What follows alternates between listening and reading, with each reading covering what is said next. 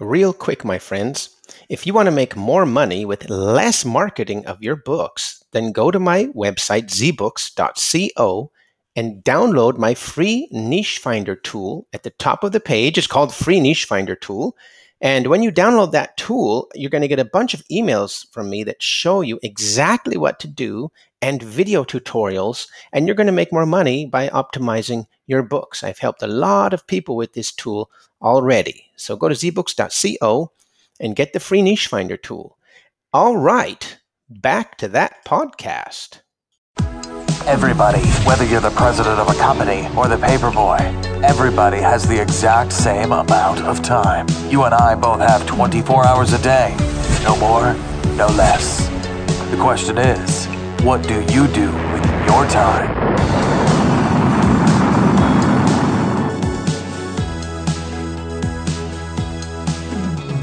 Welcome to Z Books Successful Authors Podcast. And with me today, I have the honor to interview a man who has healed and helped people, over thousands of people, with their pain after operations and many other things. He's got a resume that's longer than Sigmund Freud's and Carl Jung's put together.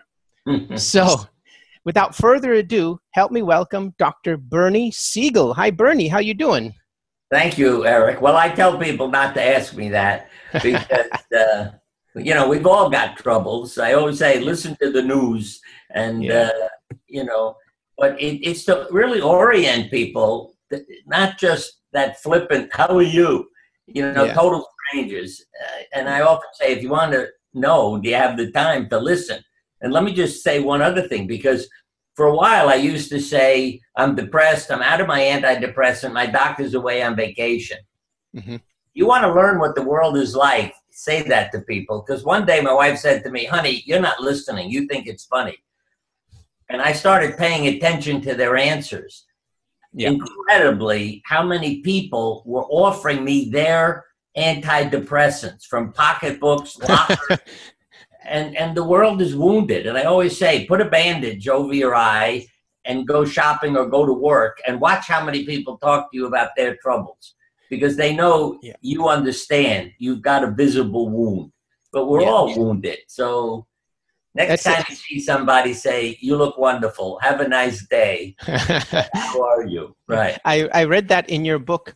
The Art of Healing, and mm-hmm. you have a lot of books uh, a, a very uh, impressive product palette.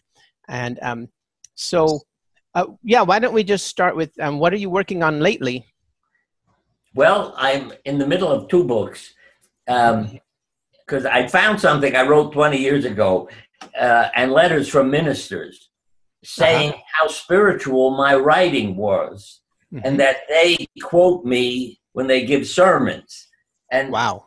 They made me aware of how I was writing things, and mm-hmm. then they would quote something from the Bible that was saying the same thing. And, and that I have found true. It's not that I was an expert with the Bible. I was just saying what I had experienced. As a matter of fact, years ago, people, uh, especially doctors, you're blaming your patients. I said, What are you talking about? You're asking them what's going on in their life. I said, Yeah, I want them to be aware why they may have gotten sick at this time. And then I found this quote from Jesus It is done unto you as you believe. So I said, Well, why didn't everybody quote Jesus and say, What are you blaming us for? Just because you yeah. believe it, you're making it yeah. our fault? Yeah. yeah. But people have to understand you can't separate your mind from your body. Right. And I always called myself a Jungian surgeon because of all the things I learned that doctors are never told. I mean, so, Jung interpreted a dream and diagnosed a brain tumor. That's right. in his writing. How did how did that do that? Medical students and say, ask people. And one of my books is called The Book of Miracles, where dreams are included. You know, mm-hmm. somebody appears in a dream, a woman, dark skinned with an accent, appears in your dream, says, You have a lump in your right breast, you need to have that checked. Woman mm-hmm. wakes up, feels it, goes to the hospital, diagnosis cancer. She's told your oncologist will be coming in in a few minutes who's going to direct your treatment. Who do you think walks into the room five minutes later? The woman you. from her dream. Oh. She is a doctor from India who came here to practice. And Wow. here she is. So patients weren't afraid to talk to me because they knew I wasn't normal. I mean, that's what a lot of them told me. And so they said, I know I can talk to you about this Yeah. um, because we know you're not a normal doctor. And I get such a kick out of that. But you see, what doctors are doing, and I'll give you an example in a minute, is treating people like a mechanical object.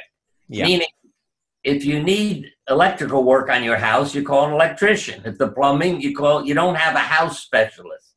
Well, I sent articles, just what you talked about, the art of healing, about drawings and dreams of my patients to a medical journal. I thought, you know, they ought to be interested in this. Talk to patients about it. It's so simple to do.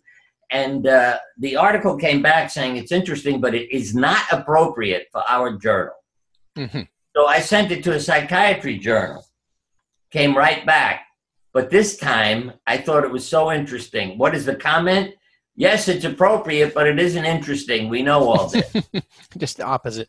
yeah, and, and so that's the inadequacy of medical training. You're not being taught how to care for a person. Right. You know? So let's get some background. You were a surgeon almost as long as you are now a healer. Mhm. Yeah, I well, what happened was I went to several workshops because I felt in pain over the fact I couldn't cure everything. Uh, you're not trained how to deal with your emotions or feelings. Uh, why did God make a world like this? So I went seeking help for myself. And in those workshops, I did things like meditations that I thought were nuts close your eyes and make pictures. Mhm. Then I went to one with Elisabeth Kubler Ross. And Right. she could see the troubles I was having because almost everybody there was somebody who had cancer or some other problem in their family. And I was there because I was a doctor. that was my disease. She And said, you had to- draw, draw a picture for me. Right. So I drew this outdoor scene from one of my meditations. I handed it to her. She said, What are you covering up? I said, What are you talking about? She said, Bernie, I give you a white piece of paper. You don't need a white crayon to make snow on a mountain. It's already white. So you added a layer. And I knew what I was covering up. Because even in a self portrait I did of myself, when the family got tired of posing and all our pets would run away because they didn't want me to make them sit still, I painted myself in surgical outfit, cap, mask, and gown. Yes. You don't even know it's me. So there was so many symbolic covering ups. And I talked to her about my feelings. Then she said, Why is 11 important? I said, What's that question about? She said, Well, there are 11 trees in the drawing. I said, Yeah, I've been doing this work 11 months. And as a matter of fact, I just thought I was also married on the 11th. So Uh-huh. there may have been a lot in that number. But she knew so much about me from the drawing. I thought, this is amazing. Let Yeah. me go to the hospital with crayons. And I did a lot of children's surgeries, as well as adults. And I would say, here, draw a picture. And then again, it was incredible what I was learning. Yeah. I mean, I was able to diagnose people from, sometimes from a drawing they had done just sitting in their hospital room and left it on their little, you know, bedside stand. I That's amazing. And I'd say, you don't need surgery. They'd look at me like, how do you know? I said, look at your drawing. Uh, I mean, just an example. The man had drawn a tree. The trunk was wide open.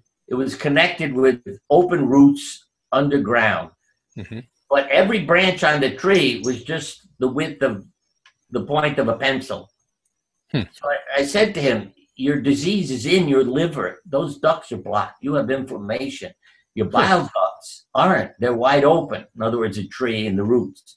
Wow. And he looks at me like, wow. And I put things like that in the chart so that other doctors would see it because they'd be impressed by the anatomy. They, Yeah. they could see it in the drawing. Interesting. Yeah. What else does the tree symbolize?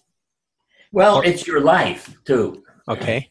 In other words, one woman um, who had called me literally years ago, the phone had a message on it. So I picked it up when I got home. It said, Do you have Jack Kevorkian's phone number? I want to be dead. Father sexually abused me and I have a brain tumor and I want to be dead. yeah. And I called her and I told her I loved her. She became what I call My Chosen Daughter, and I became her chosen dad. And that was a label given to me by a suicidal teenager Wow. who felt my love and didn't commit suicide. So Wow. I worked on it and I said, Becky, draw a picture for me and mail it. She sent me a tree. Um, and in her tree, there was a certain area where it was like black, um, like a knothole in the tree. Uh-huh. If you took the tree, in other words, if I said, Becky, how old are you? And then I looked at the tree and divided it, say, into 25 segments, I could tell which segments were black and how old she was when her father abused her. Wow. What what uh, where was the black part? Well, right in, in the younger years of her life. And the other thing that was interesting, she had spots all over her face. I hmm. said, Why are the spots on your face? And she said, That's how many times he did it. Wow. And That's that's, crazy. stuff, as I say, that's amazing. But on the other hand, also in a simple way, if somebody says, I have to go have chemotherapy, I'm having surgery next week, draw yourself in the operating room, draw yourself having chemotherapy. Now, when one hmm. woman draws the devil giving me poison, you know she's going to have side effects on the way to the doctor. Wow. And others can draw it as coming from God Uh-huh. tell them, don't worry, go ahead. While the ones who draw, you know, the operating room is a black empty box and you're lying there alone, I tell them to visualize the operating room in a different way, going there, everybody caring about you, doing well, getting up, going right home, feeling well. And then a week later, and there's one woman, she drew this beautiful picture of the operating room. Um, you know, just with God's light and the family outside and all the doctors caring for her inside. I said, okay, it's all right to go now. Hmm. Because literally, your mind is so powerful. Nurses would say to me, your patients are a problem. What's, what is it? They don't take pain medication. They refuse it. I said, ever occur to you they don't hurt? The nurses thought I was nuts. But I prepared my patients. So they might say, oh, yeah, I'm sore, but I don't need morphine. You know, uh, just a little pill will be fine. Thank you. Yeah. And I learned it, it's really hypnotic that children took my word as the truth. Mhm. Often they were misinterpreting it though. So you say to a child, you go to sleep and you go in the operating room. And they fell asleep when I wheeled them in. Hmm. And I thought, what's going on? And then I realized you said he'd fall asleep when he went in the operating room. Hmm. It became a joke. The staff used to burst out laughing because I realized this was wonderful for the kids. Yeah. There's Yeah. nothing to fear. I mean, some, I start laughing when I say that because some of them would yell at me. And I'd say, What are you getting mad at me for? You said I'd go to sleep and I sleep on my stomach. This was a boy I was turning over to get his appendix out. and, and, you know, that's the part that impressed people. He took it Yeah. so literally, he flipped over and went to sleep. So I had Wow. to turn that. But I learned, and I would say this to any medical person listening to this Mhm. the next time you use an alcohol sponge to clean the skin before an injection, tell the person this is a new type of sponge. It numbs your skin as well as cleaning it. I will Uh-huh. guarantee you that two thirds of the people will say, Thank you. I didn't feel it. Why don't the other doctors do that? It's like you're hypnotizing them and they don't know it. Yeah, the other third will say, I felt it. I say, Oh, it's probably a bad sponge. Huh. You know? But they, Interesting. they still had some relief. You know, I felt it versus ow, that hurts. And So are they in a, yeah, are they in a kind of state of hypnosis when they Yeah. go to you? Or Yes. you Yeah. Your words, I, I call it deceiving people into health. Huh. I, I wrote an article on my website. Yeah. Because, again, doctors aren't trained to talk to people. You know, you Mhm. know. I mean, we have all these commercials on television for drugs. What do they tell you, or what? You know, they tell you all the things that could go wrong after they tell you it's good for your blood pressure. But by the time they're done telling you you could be sterilized, cancer, Yeah, yeah. heart attack, I mean, I'd say, who wants the pill? Um, That's pretty crazy. And and doctors have to understand how to talk to people. It would be a lot better if they said "There are side effects associated with it, but everybody doesn't have the side effects. It's just Right. something we want to alert you about. Yeah, And uh, because I would often tell patients, let your family read the list of side effects. And if you have something, you tell them, I'm having a headache. Okay. And they say that's not on the list. Yeah. Because I know people who have lost their vision Mhm. and the family has given them the wrong pills, Oh, you know, when they ask for something. yeah. Um, and uh, that's the part that that is so crazy. But does the pill work? Yes. You know, it's it's only when somebody else in the family says, "What are you doing?" You know, Yes. and then they realize they gave them the wrong pill because of, as one woman said, uh, there was a C on it. So she gave her mother compazine instead of Coumadin, which is an anticoagulant. You know, Okay. but did the mother do okay? Yeah, because she thought she was taking it. And let me let me say it in a positive way too. That a radiation therapist said to me one day, "I feel terrible." I said, "What's the matter?" He said, "I just inspected the machine, which we do every month. I realized when they repaired it last month, they did not put the radioactive material back in.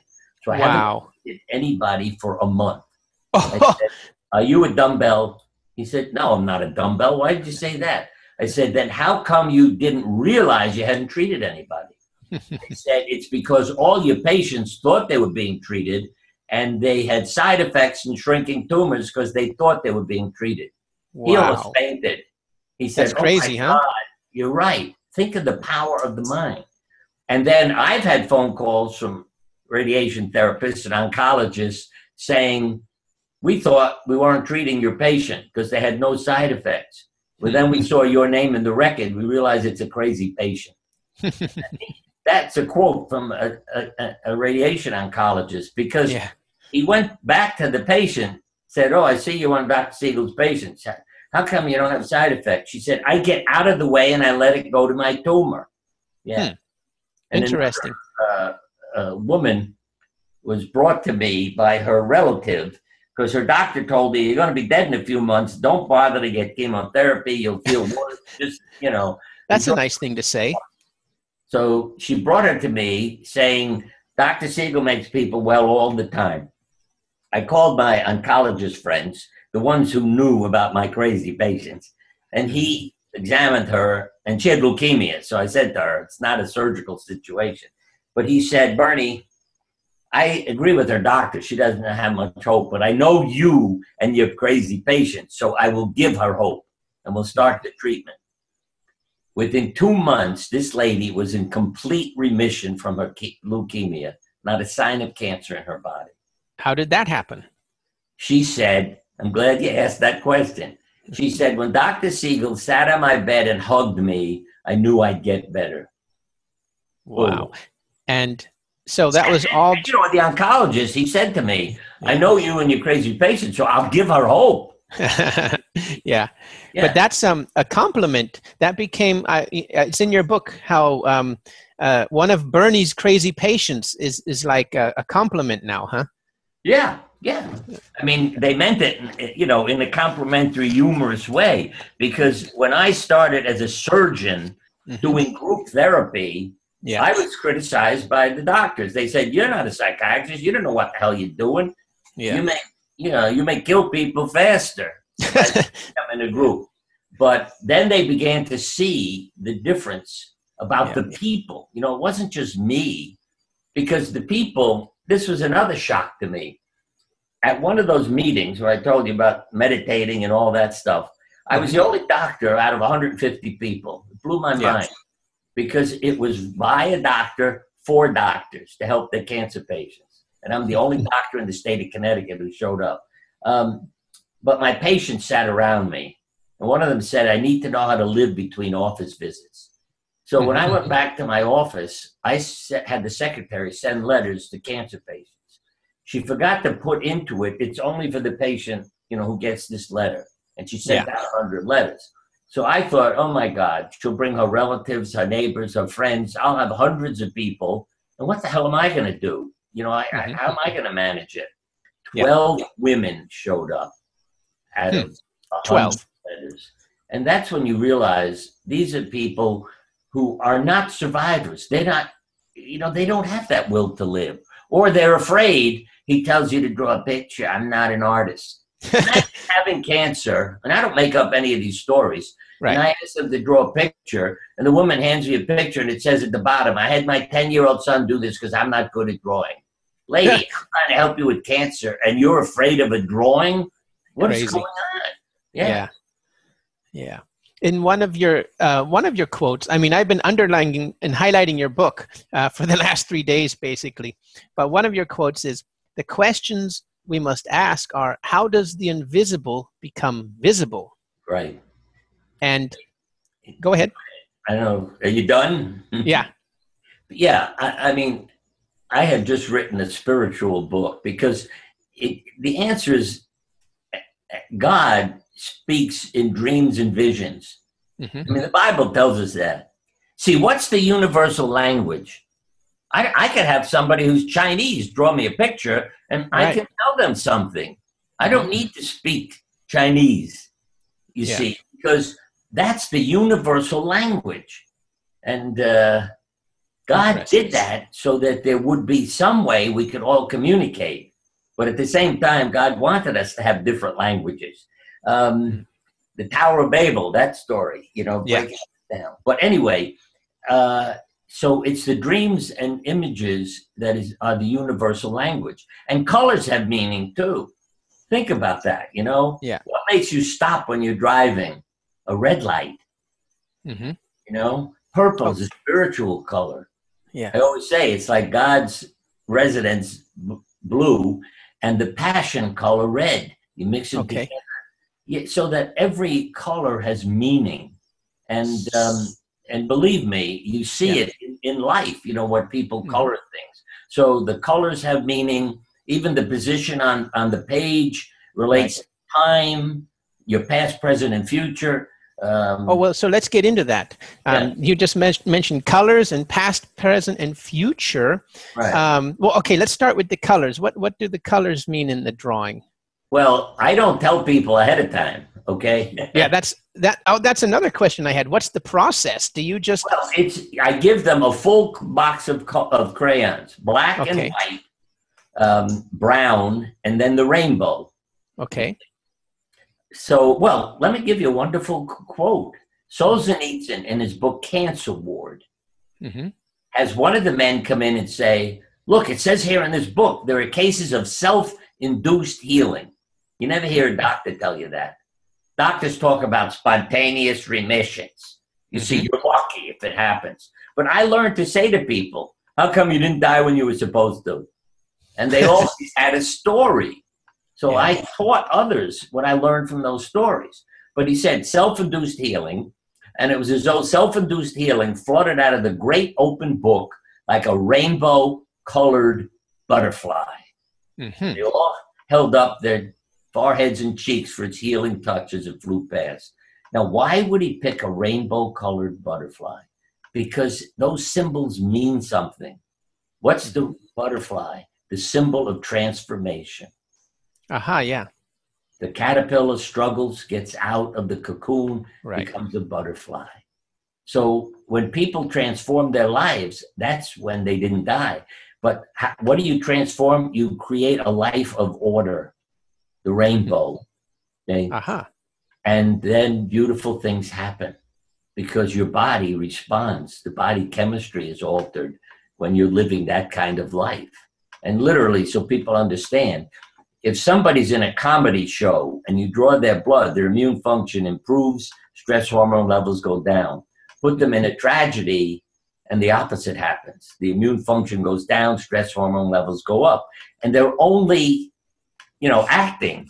Yeah. But how yeah. we act. Monday morning, we have more heart attacks, strokes, suicides, and illnesses. So you have to understand that. And yeah. then on the page, as I said, there are quadrants. Okay. Um, the upper left, I'll mention that so people know, is the far future or the death concept. And but why is the future the death concept? Well, not the future. But oh. that's why I can represent either thing. I'm not trying to scare people. I want okay, to, okay. See, somebody can put the sunshine up there, and I say, "Hey, look, yeah. it's beautiful." Or they say, "I don't know where to move to," hmm. and I say, "Look what's in the upper left." that's where you ought to go. You know, that's Okay. the right place for you. But as one woman did, she drew a picture with her husband in that upper corner flying a purple balloon. hmm And I said to her, You're ready to go, but your husband isn't ready to let go. Hmm. So she brought him in and said to him, Honey, and she was a nurse. She said, I'm ready to go. You have to let go. He said, But you do everything. You're a nurse. You take care of the house. You pay the bills. The pay- every, if you die, I'm dead. And she said, I will train you. hmm And there were four trees in the picture. Four months later, he said, Honey, I cut the string. If you need to go, it's okay. She said, All right, I'll die Thursday when the kids get here from California. so she called out her death three days in advance, huh? Yeah. Well, my father, he said to my mother, I need to get out of here. My mother said, Oh, you want to get out of bed? He said, No, I want to get out of my body. Wow. And I said, Look, if you want to go, okay. When do you want to? He said, I'll die Sunday. So we had a wonderful, beautiful party. Everybody came, and my father literally died laughing because of crazy stories my mother was telling. You see, the craziness of life. Yeah. I go for a walk before going to the hospital, hmm and a voice, and I mean this literally, I heard a voice say to me, How did your parents meet? I said, I don't know. And the voice said, Ask your mother when you get to the hospital. When I walked in the hospital room, instead of hugging them and crying and loving, I said, How did you two meet? And my mother said, I was on the beach on vacation with girls I didn't know. I learned later they had a terrible reputation. Hmm. So some boys were coming down the beach and they tossed, to- tossed coins to see who would get the other girls. And your father lost and got me. he told more stories, and my father died laughing. He looked so healthy when he died. I thought he was going to change his mind and say, "Come back tomorrow. This is too much fun." But when did he die? Again, he can't know who was coming to be there before he died and say goodbye. Yeah. The last person who had told us they'll be there walked into the room. He took his last breath and died. Wow. So again, the unconscious hmm is the language. I have had a near death experience when I was four years old. So Yeah. I know that our bodies die, but our consciousness does not. Right. Yeah. So so tell us about that. Well, Your your near death experience. what happened was uh, we had carpenters in the house. And back in those days, when I was a kid, the carpenters would put the nails in their mouth, you know, to keep their hands free, and they'd pop them out, bang them, and hammer them in. So I was sitting on my bed uh, with a, with an ear infection, and I was playing with my toys, and one of them was a uh, was a uh, telephone. So Mhm. I unscrewed the screw that was holding the dial in, which is not a good way to make that toy. And I put the pieces in my mouth, and I aspirated them, and then I was choking to death Uh oh. painful as hell. It is Yeah. no way to die, believe me. But I couldn't call for help. I couldn't do anything. And then suddenly I realized, hey, I stopped hurting. What's going on? hmm I noticed that I'm sort of up in the air, like near the ceiling. Mhm. And I immediately, this is the part that interested me. Whenever I told the story, I heard myself talking about the boy on the bed. Hmm. And I watched him dying. I- I never said I saw myself dying. And, I mean, I found that e- interesting as a four year old Yeah. that I separated myself from that body. I wasn't dying. The kid Amazing. on the bed was dying. Yeah. And then what happened? Well, first I have to say I thought it was wonderful, and mm-hmm. I wanted to be dead. Oh. I mean, Almost every kid who has this happen says, "Yeah, I felt that way." What don't you like? Oh, my parents will find me dead. I, I'm sorry, but I prefer being dead.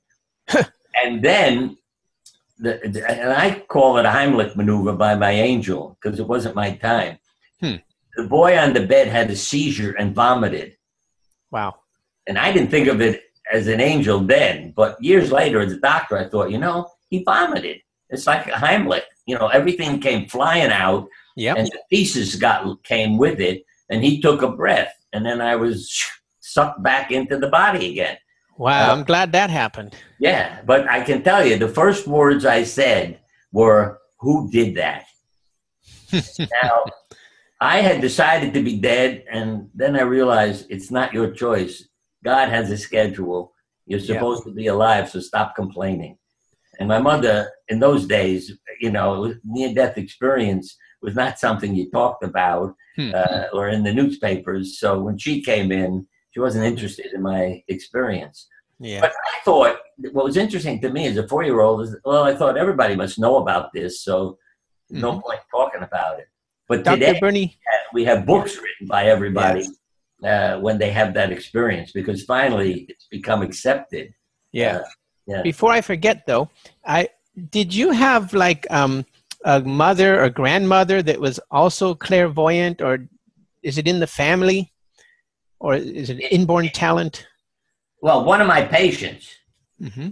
maybe who you're thinking about, um, because she came to me one day as, as, an office visit, as a patient, and mm-hmm. she said, "You know, we've learned. I've learned you're not a normal doctor." you know, that mm-hmm. I had an open mind. So she said, I'm a mystic. And I was uh-huh. meeting with other mystics. And I said, let's see if there's a message for Dr. Siegel. And she said, do you want to hear it? I said, sure, go ahead. And she said, it's from Frank. If, I, if I'd known it was this easy, I'd have bought the package a long time ago and never have resisted so much. Uh, that's what she said, or he said? That's what he said, and she brought me the message. I said, I know who that is. That's a, a, doctor whose first name was Frank, who had just died of cancer, was a member of our support group. Huh. So when the patient left, uh, her name was Monica. I said, um, I'm going to call his his wife, and I mm-hmm. called Frank's wife, and I said, I have a message from Frank if you want to hear it, but I'm not doing this to upset you. But you want to hear it, I'll tell you. And I okay. said to her, if I'd known it was this easy. I'd have bought the package a long time, and I heard her scream over the oh. phone. I said, I, I told you I don't want to upset you. You're not upsetting me. That's what he said every time we left the meeting. I, I can't buy the package. And that made me know that what Monica was doing was getting messages from people who have died. And wow. she would come in. I mean, she's done it with my parents. I mean, these are people she doesn't know at all, doesn't even live near them. But the phone would ring and Monica would have a message. And I give her phone number to people whose loved ones have died. Hmm. Nobody has ever called me and said she's nuts. She doesn't know. They, they always are thankful. And as long as we're talking about this, let me tell you this. Yeah. January of this year, my wife died. Oh, I'm sorry. I thought, let us see if I hear from Monica. Because I'm mm-hmm. not going to call her. She doesn't know. Mm-hmm. Well, my wife died on a Friday. On Sunday morning, the phone rings, and it's Monica. Bernie, I got a call from a lovely lady who was an opera singer. Mm-hmm. Said Bobby is fine. She's back together with the family. Everything's okay. Amazing. And you know what my wife's mother was? What? An opera singer. Aha and I mean a well-known classical opera singer. You know, what was her name, if you care to tell? The country, pardon? What was her name? Well, her stage name, let me think, uh, was Merle Epton, E P T O N. Wow. Yeah. And uh, I mean, this is like, oh God, maybe 80 years ago, you know, when she was uh, because I was impressed seeing the old newspapers yeah. Uh, about her. Um, but that's a pretty heavy story. Yeah, yeah. You it fits with your book too. In what your in, saying, go ahead. Yeah, in your book you have a an um. I see you uh, have a lot from C.G. Jung, but we'll get to that later. Yes. One of the quotes is. The future is long prepared for yeah, in, in, advance, and therefore it can be guessed by clairvoyance. Right. So, so, that's why you can get your fortune told. Yeah, so, I, my grandma was a tea leaf reader, and everybody, you know, thought it was you know but i mean we we have hundreds of examples that were just too exact to be coincidence right and uh, so right so i think that's in your family too huh it well i'm sure it is i'm not as good you know yes. as a mystic or fortune teller because what Jung was saying is they're reading you. You know what I mean? Yeah. Yep. Uh, Yep. And so I, with with drawings, I'm Mhm. better at it. You know, Mhm. having all those images. But Yeah. but I will say this: there are times like somebody will come into our cancer support group, and I'll say, "You're going to do well." Yeah. Because I can feel it. You know what I mean? It's like an Yeah. energy around them. And Yeah. others come in, and and it feels so empty when you look Mhm. at them. And I know we've got to change them and help them if they're going to survive. Yeah. How many people have you helped? It's in the thousands already. Oh God, yes. Started the groups in in the late seventies, I believe. wow. It's been a long, long time, but I know it's worthwhile. See, I call it the hope, if you know Mhm. what I mean, and and and the survivor personality. You know, Mhm. it's worth giving it a shot because Yeah, if they're definitely. willing to learn and let me coach them, um, Mm-hmm. then I can show them what survivors have taught us, Yeah. and and to be able to do that. Yeah. So did you not then make the switch from surgeon to uh, I don't know life coach or psychologist? Did you go back to college and become a psychologist or No, no, I, I I learned from the people. uh huh You know what I mean? They Yeah. were my teachers right because if they did well, I mean that's why I would ask people, how come you didn't die when you were supposed to? They all had stories to tell you. And Mm-hmm. again, the psychiatrists write the articles. You see, Hmm. I mean, one um, George Solomon's out in California when the AIDS epidemic started. He realized there were certain AIDS patients who did very well. yeah So he wrote an article about an immune competent personality, see, Mhm. because he saw it that way. And I Hmm. may add also, there were other psychiatrists who thought I was crazy. What good Yeah. does it to put people in a group when they have cancer? That's a, well, one of them, who was one of my biggest critics, said, Uh-huh. I'm going to show Siegel's, you know, basically crazy. It doesn't make a difference. He started support groups. See, he had a control group, no no meetings to come to, and Okay. the other group. And of course, what happened after several years? The people in the support group had a much better survival rate. I think at 10 years, no none of the control patients were alive, and like three quarters of the group who were, in, you know, the support group was. He was honest enough to say, "Hey, Siegel's right," because excellent I did it. See, when I did a study, uh, people said, "Well, what do you expect? You know, you're playing with the figures and making it come yeah out." yeah fine." Yeah, yeah yeah, so he got results but they weren't the ones he wanted but he was honest enough to right. yeah Yeah, yeah. So, yeah And so then, then it began to spread. Uh, you know, and and not about failing, but about the potential. You know, what could happen. I mean, Yeah. some of the craziest simple things that happen. I often tell this story. Somebody said you should write a book by that title. I'll tell you what it was. A fellow went to the mountains of Colorado to die because he said it's so beautiful there. I want to die in the mountains. uh-huh Told the family, call me when he dies, so I'll come to the funeral. A year goes by, no phone call. I called the family to say, why did you ignore me? I wanted to come. Mhm. He answered the phone and he said, it was so beautiful here, I forgot to die. And people said, you should write a book with that title. It was so beautiful, I forgot. yeah, that is a killer title Yeah, and I have many other letters that say the same thing about what people did to enjoy the last few months of their life. Mhm. And then the letter ends with, I didn't die and I'm so busy I'm killing myself.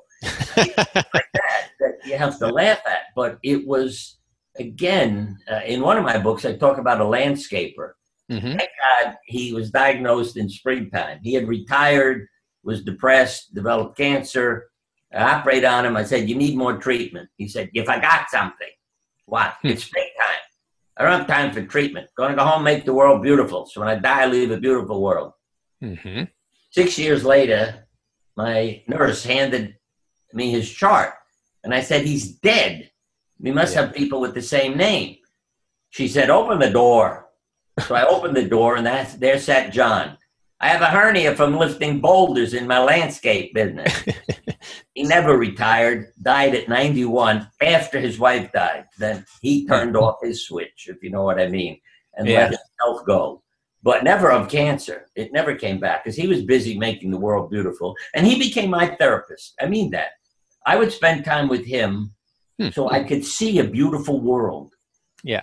And and it, just to take a walk with him was was therapy. Amazing.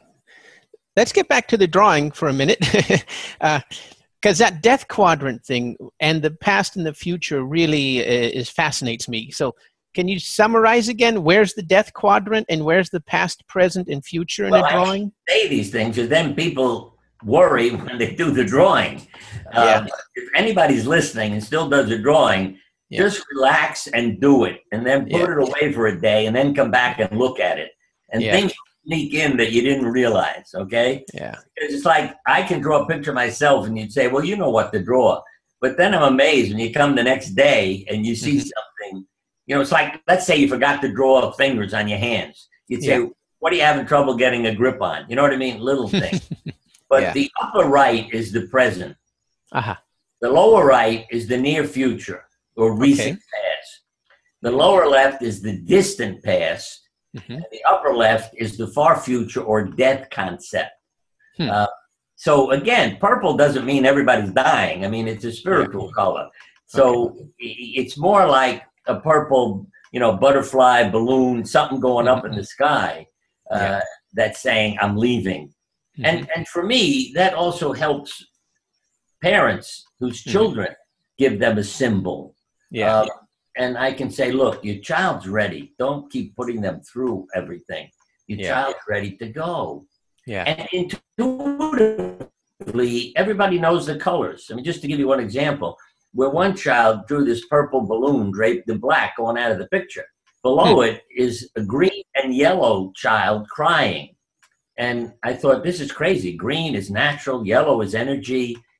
And I said to her, what, what does this mean? She said, that's not me. That's the kid in the next room crying. See, that's what fascinates me. Yeah. She's ready to die, but when she draws the kid in the next room, Mhm. it's back to healthy colors again. See, Mhm. What makes her do that? It's that intuitive wisdom and knowledge. So again, as I said, if people say, I don't know where to live, I don't know what treatment to do, there is a part that's the future and can tell you. If you had a troubled past, yeah, there'll be things there uh, that show up on the lower left and all those. Um, you know, these, I just tell people, draw a scene. Um, you know, to let it just come from their unconscious. Uh, I Yeah. don't tell them to look outside and draw a picture or copy something. Yeah. Just Yeah. draw something. Right. Let me give you a, a, a simple example. My wife, Okay. you know, did a lot of work with me, and when everybody was drawing, she happened to pick up the crayons and drew a picture. We have five kids, and one of them, I was trying to get him out of the house to go to college. Mhm. And what she drew, uh, and at the time she drew it, two were away at college, three were home, including this boy and my wife and I. But when I looked at these flowers she had drawn, instead of five at home and two away, she drew four at home and three away. And I knew that meant that Jeffrey was the boy's name, is the boy's name, was going to go. He'd made up his mind. Hmm. Now, between it, there were six little, again, more little structures, little flower type things. And I knew that the six had to do with the time. But I didn't know, you know, it could mean six years or six days. yeah. Um, but six days from the day of her drawing, he packed up and drove off to join his brother in Denver, where he they were both uh, going to go to school there. yeah. And um, that's the kind of stuff. You know, my wife is just doing something to fill in the time. But Yeah. boom, here was the information for me about Yep. him and the future. So have that's interesting because have you heard of this HTP test, the House Tree Person test? Yes, yeah, I've heard of it. I'm not any, Uh, you know, expert, so to speak, in it. Right. Well, it sounds like you're an expert, though. Well, I mean, yeah, without knowing what it means. You, you know Yeah. what I mean? Not trained about Yeah. But all these things, Mhm. you could, I mean, I often would say to people, draw your own family. And uh, yeah, you can tell from the house, For instance, one one child with cancer said, "I don't get enough time for my family." hmm All right, draw your family. And see, the parents are in the office. Oh, we're so good to her. Oh, we take care of her. But what she drew was herself sitting on a chair all alone, and the rest of the family was on the sofa with an empty seat there where she could have been. And when the parents looked at that, they said, Thank you. You know, they took her home and, and treated her very differently. And again, it's not me criticizing them. Yeah. You see, saying you're bad parents, you're not doing it's the child speaking to them. Interesting. So, um, tell us more. uh, What do you look for in the house when people draw a house? Well, it's is there a chimney to let the hot air out? hmm Okay. Um, You know, does it look warm inside? You know, Yeah. lit up, uh, not just empty. Uh, so even the garden around it, paths in and out. Who's home? Who isn't? Yeah. You know, you'll see daddy's at work or not in the picture. Mom's in the kitchen. hmm My sister's in her bedroom, and I'm all alone. So Yeah. who's in what rooms? Uh, it's it's just you can feel the warmth of Hmm. you know the loving family.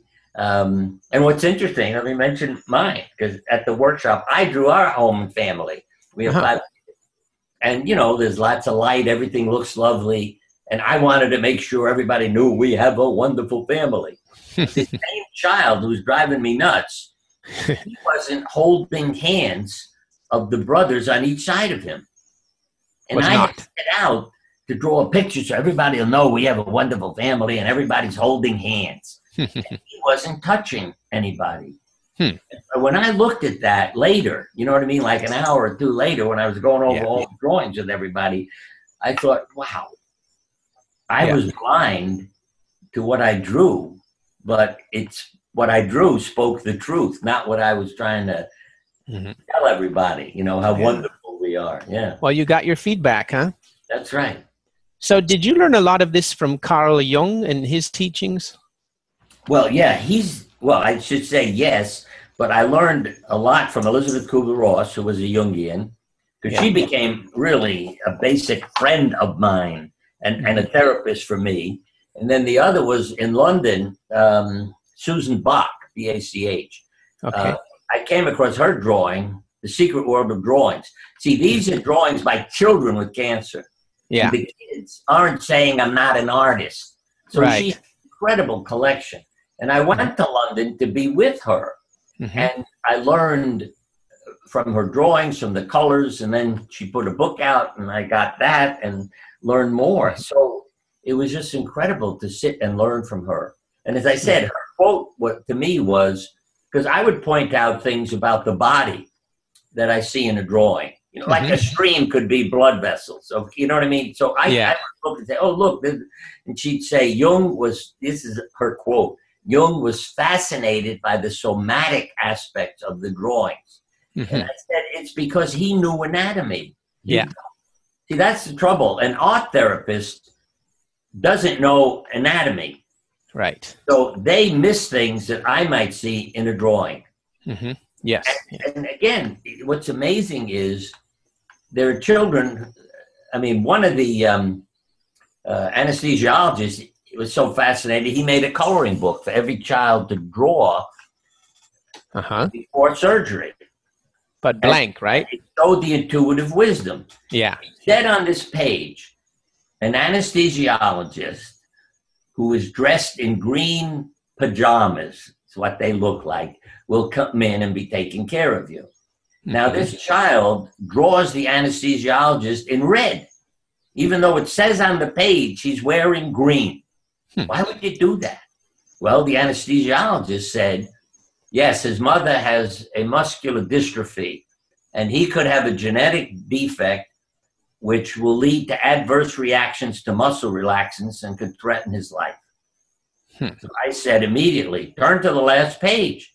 If he draws himself purple, I'm sending him home. I'm not Yeah. going to operate on him. Well, on the last page, he had red and black, which said, I'm hurting where the surgery was, and I'm not happy. Yeah.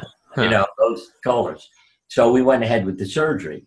Another child sitting in the waiting room has never been in the operating room, drew a picture of the operating room she's never been in. The Wow. color of the drapes that we put on people.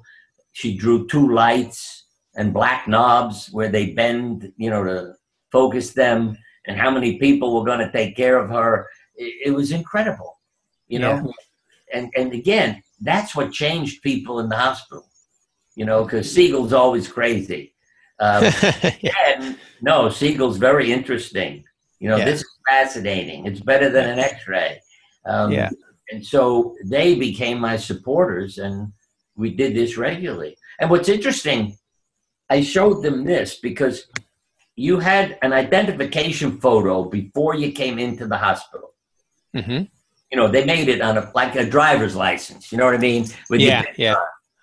But on each one, they put a band of color behind the photograph, like running across from one corner from the lower left to the upper right, and then your picture was in the middle, and the color was decorating it.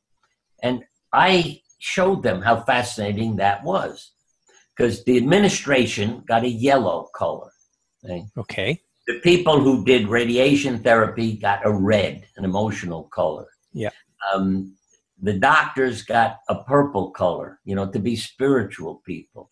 And so everything, every occupation in the hospital had an appropriate color Hmm. behind them. Yeah, strangers had orange. Uh, that's a color of change.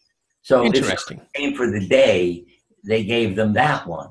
And again, that helped show people what we're, you know, showing you. It's no different than uh, often when you go into the emergency room, you get a wristband and things like that, and they have a color, and the color is appropriate, you know, to the emergency room and what's Yeah. happening there. Yeah.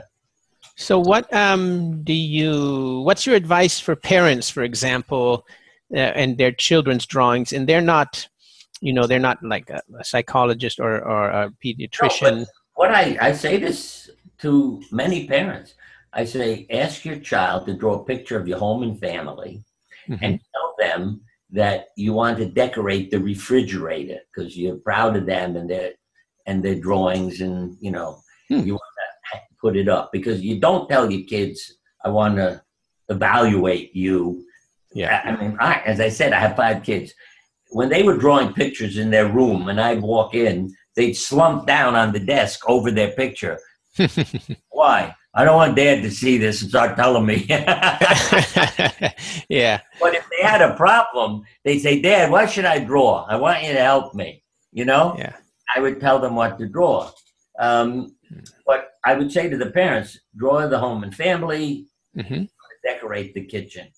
Then sit down and look at it. You know, Yeah. where are you? Are you touching? Are you together? Mhm. Um, all those things.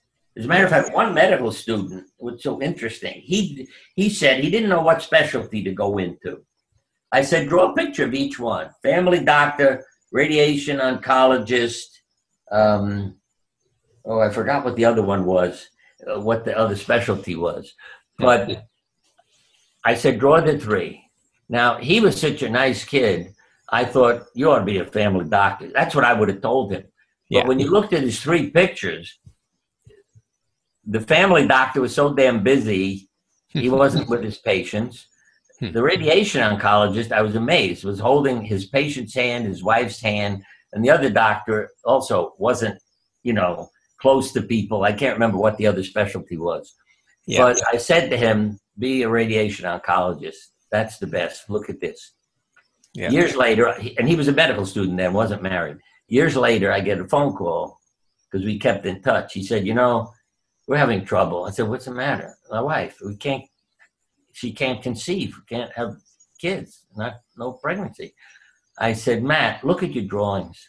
There are three children in every drawing you did in your far future, that upper Hmm. left. Interesting. And I said, I can't tell you whether you're going to adopt three kids or you're going to have them, but you're going to have three children. Mhm. And a few years go by, and he's got three children Amazing. and happy.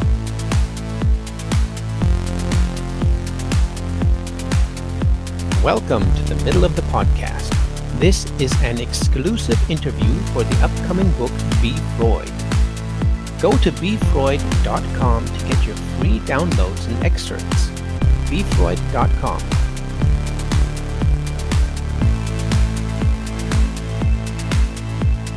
What happened was I said to him, You drew three children in the far future. So whether you adopt them or your wife has them, I can't Yeah. tell you, but you will definitely have three children. And after a few more years went by, they now have three children. And Wow. you know that that's in you. And Yeah. uh, I I can let me just add one more about having children because Sure. a woman I knew from our cancer group called me one day. She said, Bernie, I'm pregnant, but I'm going to miscarry. I'm in the hospital. It's very emotional. I wondered if you could come over and talk to me. Mhm. So I went over to her hospital room and she was in labor. The doctors were there, nurses, family, but the room was so filled with misery, you know, and, and horror because this terrible thing is going to happen. Um, I just walked in and immediately I could feel it. I screamed, Get out of here! Get out of here! They all Yeah. looked at me like, who, who are you? I said, Get out. Huh. She told everybody to leave. They left, and I calmed her down, and we did a meditation and imagery of Mhm. controlling her uterus, calming it down, stopping the Uh oh. Are you there? Sorry. and it all happened. Yeah, I'm here. Okay. Um, I got a message. My internet connection is unstable. The last, I'm sorry, uh, just the last three or four words. Well, I was able to get her labor to stop by getting her to communicate with her uterus Wow. to feel it. And she went on to a normal labor and delivery. And the nice news was I got a phone call Mhm. and it said, We're naming the child after you. It's a boy, but his name is Brady because we're Irish. That's cool. But that Not was bad. Yeah. Yeah. Okay. Um, do you ever see snakes in drawings? It, yes. Um, I mean, we had every kind of animal in our house. So we had snakes roaming our house as well. But I, I think a snake can be something that someone fears. You know, I'd have to say, what kind of snake is it? You know, if you said it's a poisonous snake, then I'd say, what in your life is threatening you with poison? Hmm. When people have a problem, uh, whether it's if they said it's a snake, all right, describe a snake. What does a snake mean to you? Mhm. Um, or I lost my job. I have cancer. Uh, yeah. say, what words would you use to describe what you're going through? What's your headache like? Mhm. Pressure. What's it like to have cancer? Failure. See, then I say to those people, what's the pressure in your life? What makes you feel like a failure in your life? Now, if Okay. somebody said it's a wake up call, it's a new beginning, fine. Uh, they're on the right track. But when you hear negative words, um, like draining, what's draining you? They, the pressure was the woman's marriage. Hmm. The failure was her parents committed suicide when she was a child. She must have been a failure as a child. Hmm. Those things had nothing to do with their disease, Yeah. but it had to do with their lives. And boy, the people thank you and go home and straighten out their lives. Yeah, I see um quite often drawings of snakes that are smiling, and quite often in the tree. Uh, so I really don't know what to make of that. Well, let me let me tell you an, an interesting story that always impressed me. Mhm. I, I was almost going to say it happened to me, but it really is a story. You you're walking down, you know, outdoors, and there's a cave, and you go in to see what's in it, and there's this beautiful gem. Uh, I mean, a, a treasure sitting there. So you go to pick it up, and what do you see? A big snake hissing. So you back away and leave. And you spend your life regretting that you didn't have the courage to pick up that gem, what it would have meant to your family. Mhm. So when you're an old man, you go back to the cave and you walk in, and there's the gem. And what's sitting next to it? A little frog. Pick up the gem and you take it home. Hmm. And I think that's what that snake is representing. It's people's fears, what Hmm. they're afraid of doing, what they're afraid will happen to them. yeah. But when you grow up and realize you have the potential, you're not afraid. It's just Yeah. a little frog. Yeah. If um, if somebody wanted to learn more, like about Carl Jung and his drawing and, and symbology, which book would you recommend? Well, the three things I recommend are three books. In my book, The Art of Healing, there are 60 drawings. I have it. Yes.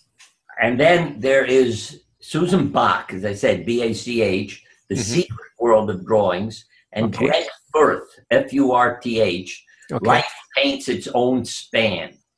hmm He's, he's uh, you know, a Jungian therapist, so there's not anatomy so much in his book, but more psychology. And Susan Bach has a combination of life and death, you know, the Yeah. psychology. And mine is a little bit of everything because Yeah. there's anatomy in it and other things where I, as a doctor, saw these things and, you know, put them in. Yeah, when I got your book, uh, you know, I, anytime I'm reading up to five books, and maybe ten if you count the audio books, and but when I got your book, then I couldn't put it down. I just kept going and going. I'm still highlighting everything in it, and it's Yeah, it's but I- amazing. I highly recommend it. And is that your favorite book of yours? It, well, I'll tell you in a minute what my favorite, but I say to people what you just said highlight books. I Mhm. fold the corner of the page down Yeah, and then come back and read it two years later. And you'll notice that you find things in there you didn't notice before. yeah, Hopefully, you will, because that's a sign that you're progressing and becoming more enlightened. And I Mhm. discovered that accidentally when yeah, I started rereading books without realizing I had read it before. And then I'd say, hey, you marked it, you read it. Yep. But new things were jumping off the page. The thing I keep reading now uh, that I wrote several years ago is called 365 Prescriptions for the Soul. hmm A message for every day. hmm Now, I used to randomly open it and look, but now this year I started again on January 1st each day opening it. And what awakened me was how much I have forgotten. You know, Mhm. because I think this book may have been published, I don't know, could have been 18 years ago. Let me just see. I have it on my desk. Um, what year is in it? Uh, 2004. So 14 years ago. Yeah. And it's enlightening me because I will read about my experiences Yep. and say, oh, I forgot about that. And so it's a wonderful teacher. Yeah. And, uh, you know, with quotes, stories, I mean, it's practical, Mhm. but it, it keeps you focused on life. And I think that's the important thing. And then I read a lot of other spiritual books Okay. um, by you know various reli- Right. you might call them religious leaders but the message to me is what they're teaching us see i learned and when i began to study religion how would you like this one Mhm. you go get a smallpox vaccination and then you hear what the pope tells you in 1823 he said you vaccinated yourself, you're not going to heaven. God decides who gets smallpox. How'd you like that one? Is that a true story? oh, yeah. Crazy, huh? I began to study religion because I saw for some patients it was a handicap. Yeah. You know, But Uh, what I've Billy noticed Graham- there's a say this in a modern Billy Yeah. Graham, uh, a minister here in the States. I don't know if you're familiar with it, but Mhm. somebody wrote to him in his newspaper, you know, column. Does God want me to have cancer? His answer was not necessarily. what, what the hell are you talking about? yeah. But he said, well, supposing you win the lottery and everything's wonderful in your life, God gives you cancer, now you'll come back to church. You got a problem. I mean, I Hmm. can't believe, you know, when religious leaders do that. And let me Yeah. quote why I read Maimonides a thousand years ago. two very significant ones. Yeah. He said, disease is a loss of health.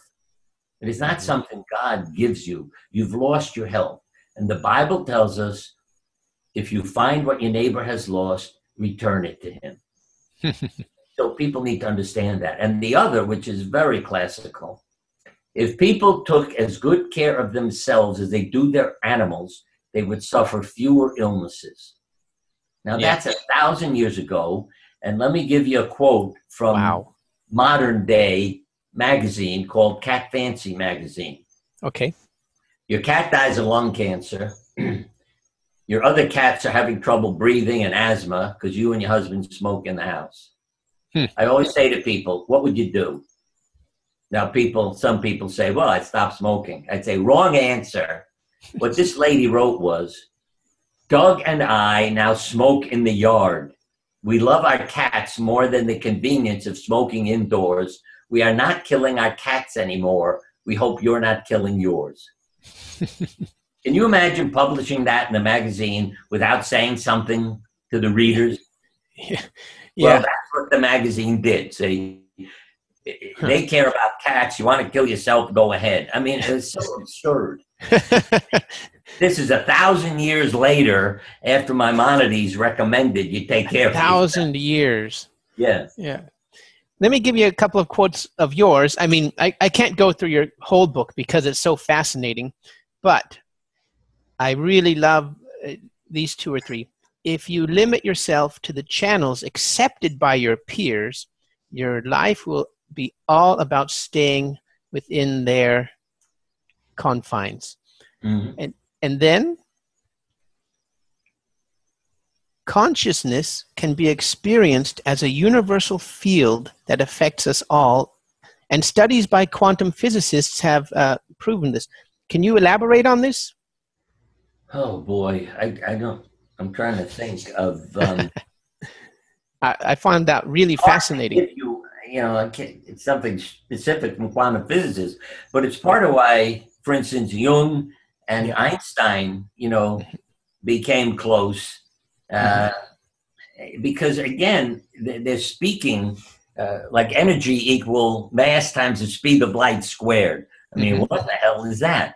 But you know, but the see the quantum physicists. This is what I do say. I love talking to them because they they're into the mystical. We don't Yeah. know how the hell life began. Yeah. See, even the Bible. I mean, um, what's his name? Joseph Campbell said, "Religion is a misinterpretation of mythology," and people Hmm. get all upset when you say that. Yeah. Yeah. You know what we're talking about? God was created. Then God creates man Yeah. you know, and, and it, it's a stepwise thing. And Yeah. so whether you're talking about an atom or creation, Mhm. that's why the quantum physics is so mystical. Um, just because of the fact that we can't explain it, but here we are. Uh, and I say literally, see why I talk about it in the same way. If we spent all the money we're spending exploring outer space Mhm. on the human body and inner space Yeah. of where we would be today in terms Yeah. of our health and longevity. Yeah. Yeah. What So- um Inner space is just as remarkable and mystical as Yeah. outer space. So, what do you say to your atheist patients? I've noticed there's a lot of spirituality and religion in your books and your Oh. work. Yeah. Well, my definition of God is loving, intelligent, conscious energy. hmm See? You need all those things for creation. So it isn't because, well, there's a wonderful story called The Next Voice You Hear, where hmm uh, by Edward Albee, where God talks to everybody. And God says, a perfect world is not creation, it's a magic trick. And stop creating religions, there's a problem. Um, Yeah. You see, and that, that's the difficulty. That when I've been called satanic and occult. by Yeah. Why? You close your eyes and you meditate, and Satan could take over your images. That's a quote from a minister telling people not to attend my lecture. of course, Yeah, then crazy. everybody shows up because as soon as they're told not to go, they all go. But Mm. it's so crazy, you see, that Yeah. we argue over words. Yep. And that's when we get into trouble. So I'm not a fundamentalist. I don't let words control me. I let experience control me. Yeah. See, I don't live by my beliefs. I live by my experience. I hear Mhm. voices. I mean, it's amazing the incredible things that I have experienced. Yeah. You know, and I mean literally talking to me. Um, uh, you know, if I get started, to go on for hours more. But but I can't deny that those things happen. Yeah. And uh, it's quieting the mind. Let me maybe emphasizing this. Yeah. the one key I've learned that for everyone to do is to quiet your mind. hmm The ugly duckling sees he's a swan on a still pond. Joseph Campbell talked about a tiger brought up by goats because his mother died chasing them. Um, he thinks he's a goat until a tiger takes him to a still pond and he Mhm. sees he's a goat. I have an animal intuitive friend. I thought she's nuts. Hmm. she talks to animals Uh-huh. Does. And she taught me how. Bernie, quiet your mind and you can get into the animal's mind and talk with them. And I have. And I may add, she has told me where to find a lost pet in Connecticut while she's been in Africa and California. She has How did you do that? my house because she gets into the mind of the animal. Crazy, huh? Yes, I thought it was until Wow. she did it. And then I wrote the foreword for her book because I said, You cannot deny. See, I experienced it. I said, You Mhm. can't deny what she did. Yeah. Yeah. Okay. Her name is Amelia Kinkade. I mean, she's Yeah. become a good friend now. you Um, kind of touched on that earlier. What Western doctors and medicine doesn't understand is invalid in our or in the medical world, right? So again, when you read about meditating, uh, Bible, so often that still pond theme comes up. Yeah. Again, part of it, let me put it in simple words that Amelia gave me. She said, Bernie, if your dog is missing, your cat is missing, stop screaming their name. Hmm. That's not going to achieve anything. Quiet your mind. You'll get into their mind. And it always works. Wow. And then I can talk to them. You know, I could say, come home. I don't want you out in the woods overnight. I mean, I had, I adopted a dog hmm who jumped out of my car on the way home from the animal shelter when I stopped to get gas. Hmm. I had to get everybody helping me to capture him and bring him back into the car. When I Yeah. got home, I quieted my mind and I said, Why did you do that? Mhm. And I couldn't believe the answer, but I've learned when you can't believe it, it's really coming from the animal. And What was the answer? I belonged to a couple. The wife was lovely. The husband was an alcoholic. Huh. And when he would come home from work, the wife would say, Take the dog for a walk. He'd put me in the car, go drinking, abuse me, Hmm. and I don't want to be in a car. Ah. I said to him in my head, I would never treat you that way. I love you. You're in a new home. We'll take care of you. Hmm. Two weeks later, I accidentally hit the button that opened the side door of the minivan, you know, where the Okay. door slides back automatically. I Yeah. didn't know it. And I went shopping. I came back, and I, as I'm walking towards the car, I thought, oh my God, he's gone. Yeah. He was sitting in the open car, waiting. Yeah. Yeah. And my other dog wasn't there. then I got upset, but I hear Amelia say, "Stop yelling. Where's you know, get your mind quiet." And I realized he was in the market looking for me, so I went back to the market, and there he was uh, with the security guard saying, "You looking for a dog?" That's interesting. yeah, and I talk to all our animals now, and they also read my mind. Say, Yeah. if people are hearing this and think I'm nuts, say, okay, I'm taking you to the vet tomorrow. They won't let you come near them. Yep. I had Yep. outdoor cats and I made an appointment. I said to the vet, you need to see me first thing in the morning. That's when they come to eat and I'll grab them. Hmm. Two cats outside. Yeah. Next morning, they don't show up. They didn't show up for a week. they I know. finally said to the vet, forget about it. I can't get them. Yeah. Next morning, they were sitting and waiting for breakfast. Yeah. Yeah. They know. They How know. the hell did they know? But they Yeah. know. yeah. Yeah. Um, well, it, that's not too far off. Sigmund Freud had a dog uh, named Jofi, and he was there for every session. And as a matter of fact, he got signals from the dog Right. before the session even started about the the the, the patient. You know. I do. Yeah. Yeah. That dog, Buddy, I mentioned to you, that was his name, Buddy. Uh huh. Um, yeah. He was the one, you know, who belonged to alcoholics. So, so I bring all our dogs, and I also had a cat named Miracle. I'll tell you how she got her name. That I would brought the treatments and uh, making rounds. But Buddy would walk around the circle because we all sat in a big circle, and Yeah. he would walk up to some people, and I could hear him saying, "Oh, you're doing very well. You don't need me." and then he'd go to the next person and say, "Oh, you need a dog. You know, you need." and feel Yeah. better. And I, I, when I got good reports, I would tell it to people. I'd say, "You just got a good, you know, report from the dog." Uh, Yeah. If it was a negative, I wouldn't tell them that, but I knew Yeah. he stayed there to get love. you And got a good report from the dog, huh? yeah, you know, if you know about a Labrador, you can call it a lab report. All right, Yeah. but this happened in a lady's dream. Hmm. She said a cat named Miracle appeared, told me how to treat my cancer, and I asked my doctor if he would, and he said he would, and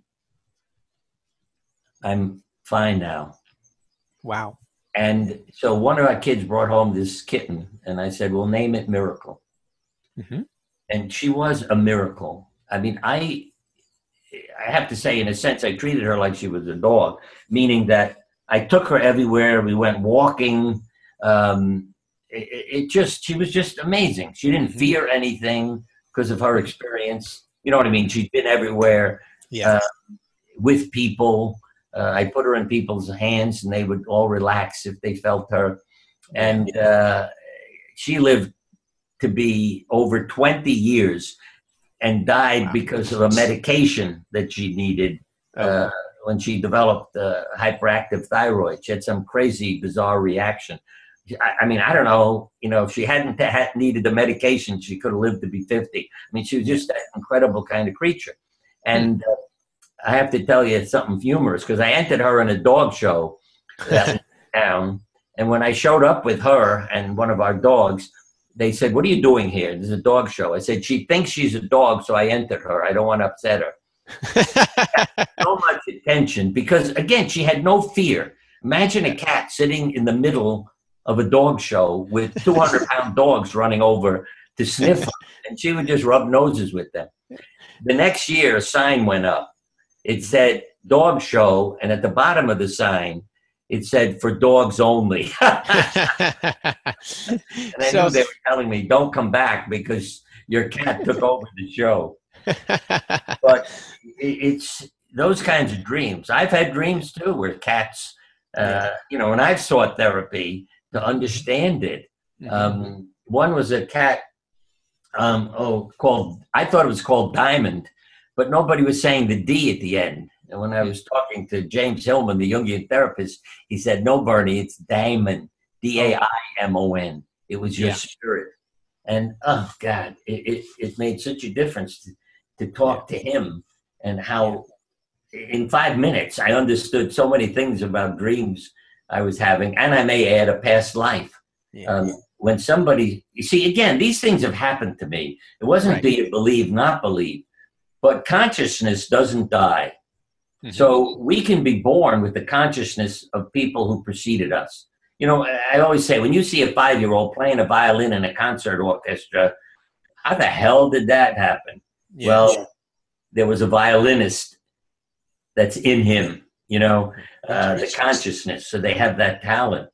But uh, when a friend heard how many interviews I was having, how many places I was going to speak, she said, Bernie, why are you living this life? Mhm. You know, she wanted me to calm down and quiet down. I went into a trance because she said that to me over the telephone. Why are you living this life? And I will just abbreviate it, but I saw myself with a sword in my hand killing people and a dog. and I, I tell you, when I, it, it was like watching a movie about myself. It's the only way I can describe it. I cried for hours. But You the message that it gave me, I felt, was maybe that's why you're a surgeon today. You help people with a knife. You're not killing. aha. And the other was that one of our kids came home w- with the word words written over and over again on a canvas in an art class. What happens when you write words, words, words with no space between them? What I saw it? that picture. Yeah, swords, swords, swords. Yep, they blend together. Where is this coming from? This little pipsqueak at school. I think he was telling me something. You know, you can Yeah. kill a cure and about the past. And I really felt, and and Hillman helped me, you know, because it was so emotional. Mhm. But I, I, it made me realize why I wanted a dog when I was a little kid. Yep. drove my parents crazy, but they didn't want a dog. And then in one of my books, Love Animals and Miracles, you understand, because I discussed the Siegel Zoo. I mean, we've been rescuing and saving animals Mhm. for decades. I mean, this house was a zoo. You wouldn't believe it. I mean, everything was running loose, had names. They were all family, you know, Yeah. and even snakes. Um, But it, it made me realize there's a reason you've always behaved this way, rescuing and saving people. And that the knife, as I say, can kill or cure. But Mhm. it taught me so much about my past uh, by having that experience. And Hillman, this is a very key statement, and everybody needs to know who their Lord is. Because. I was a knight in a castle. The Lord of the castle said to me to go kill the neighbor's daughter. Hmm. And I said, Why don't I kill him? He's the problem. They were fighting over land that was Aha. between the two properties. And he said, No, I want you to kill his daughter. And if I don't, then I'll kill you. Okay, I'm going. And I went and killed the daughter and her dog, who was in her bedroom when I went in, because I wanted to try to kill her in her sleep. But anyway, pardon? In the dream. Well, it wasn't a dream. I was living it. Oh, But it was like watching a movie, let's put it that way. You know, seeing myself doing all this. wow. Um, and when I said about the Lord to Hillman, he said, Bernie, you hear what you're saying? I said, what do you, what do you mean? You keep saying my Lord. I said, yeah, the Lord of the castle. He said, no, Bernie, it's your Lord. Hmm. You have to go home and relive this. And boy, when he said that, I knew what it meant. Because think about Jesus. hmm Think about Abraham. Mhm. Why had to kill your kid? It's the same situation I was in. Why didn't Abraham say, Take me, leave the kid alone? Yeah. Eh? He says, Okay. And he ends up with a living child. Hmm. Why did Jesus, why didn't he jump off the cross to impress people? Hmm. He's capable of miracles. So why didn't he say to God, Look, can't we find another way to do this? yeah. But he had total faith. And I mean this today. If God came to me and said, Bernie, would you give up your life to make a difference in the world? Mhm. I'd say yes. Now, I couldn't have said that years ago before my past life and the therapy with Hillman. I, I, I- would have had a lot of trouble saying yes. But today I have that faith Mhm. and I can say it. And I have seen people go home with cancer, Yeah. expecting to die and come back free of disease. Hmm. What did you do? I left my troubles to God. Hmm. That's a quote from a lady whose cancer disappeared. They Wow. went home and they had faith. Yeah. And what that did to them and their body. And I used to have a lot of trouble understanding Abraham and Jesus. Yeah. Yeah. But I learned they had faith and they knew what they were doing was the right thing for everybody, not just Yeah. personal. Could you mention again Hillman or his book? Yeah, he wrote, oh God, um, uh, I can't remember the title of it. But I'm he was your therapist? about uh, about fiction. Ah, yeah. There's the word fiction in the title, um, because what I've learned also is it's not fiction; Hmm. it's the truth. See, like reading Solzhenitsyn Yeah. or reading other novels. Uh, I love William Saroyan. Um, yeah, in one of his, a young man dies, starving to death. The last three words in in the story, it's called "The Young Man on the Flying Trapeze." The trapeze to God. He becomes dreamless, unalive, and perfect. Now, how does he? see Why those words? You leave your body. Blind people see. Deaf people hear. You see, you're perfect again. Or in the, the show Carousel, uh, an angel says to a man who died, You want to see your daughter graduate from high school? My daughter's a baby when I was killed. What are you talking about? And the angel says, There's no time up here. now, why would somebody, Rogers and Hammerstein, writing a musical, where did they come up with that sentence? There's no time up here. But that was something else I struggled with. You know, when parents would tell me, uh, I was driving down the parkway and I heard my son's voice. His son died seven years ago. I heard him say, Ma, slow down. And a pigeon landed in the lane and he raised pigeons. So I slowed down. Hmm. And there's a sheet of ice and 20 cars piled up.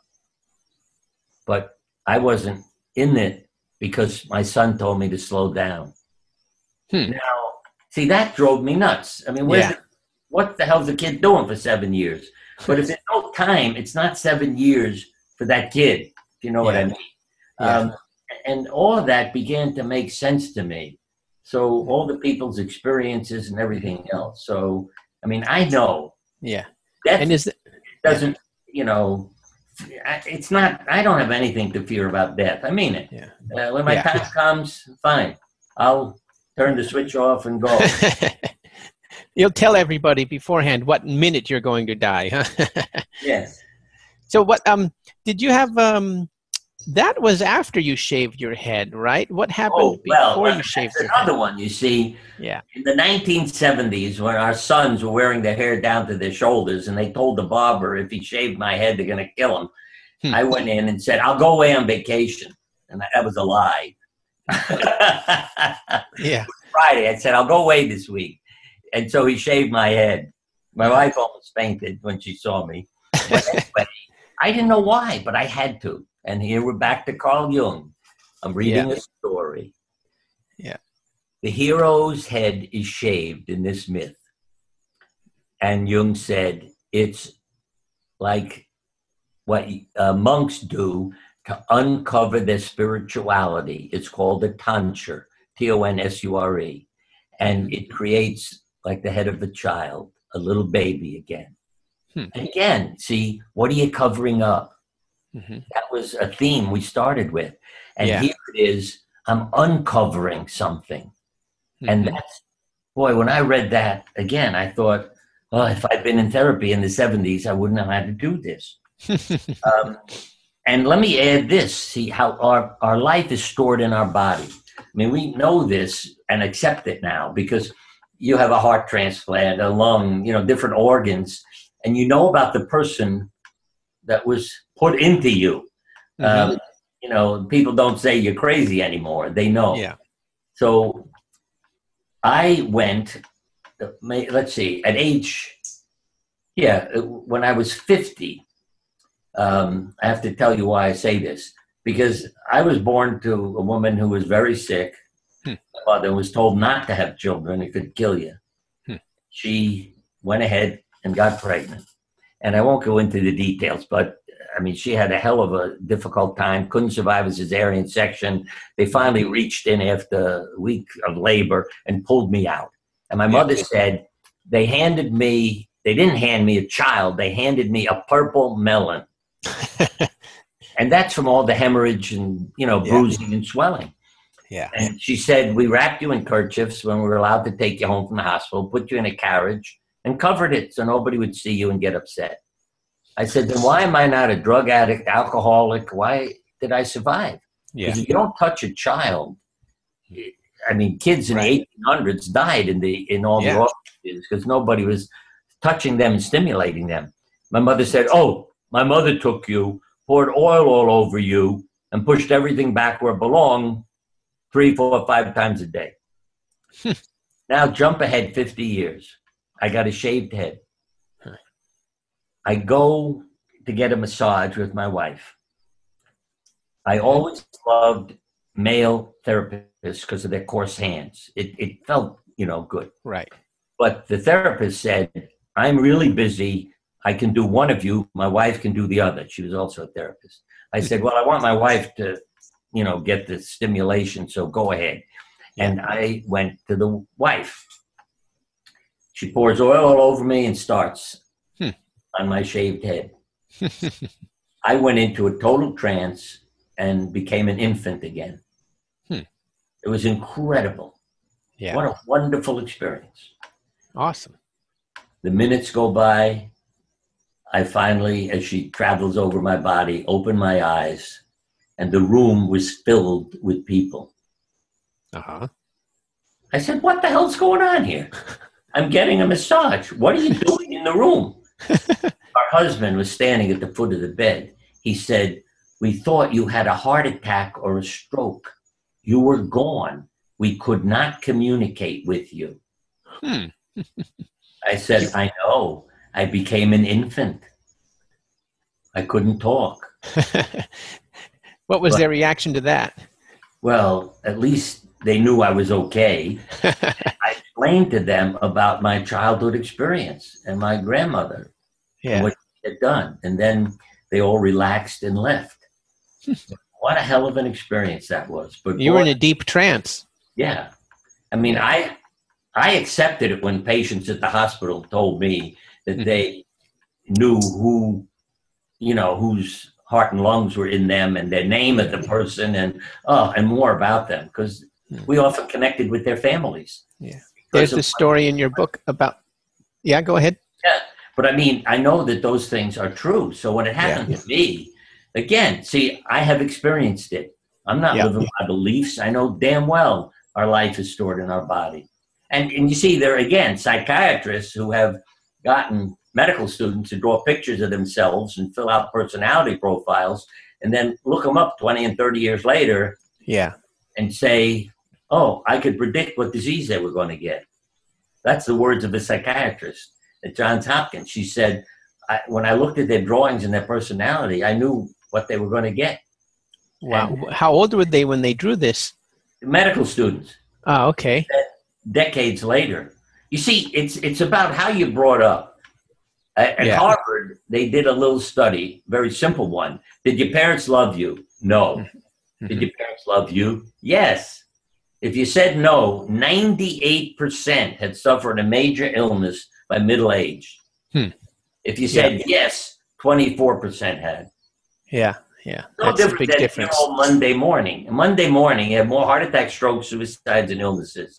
Yeah. So again, you, you can't separate yourself from your emotions and your feelings. And, Yeah. and bringing up children loved is what the world needs. You know, all the Yeah. violence, uh, it, it's all a matter of revenge. If you're Mhm. brought up with love, you don't drive a car into a crowd. You know, you don't put a Exactly. In a restaurant, uh, you don't shoot people at the movie. Yep. So you were talking about these um, self drawings.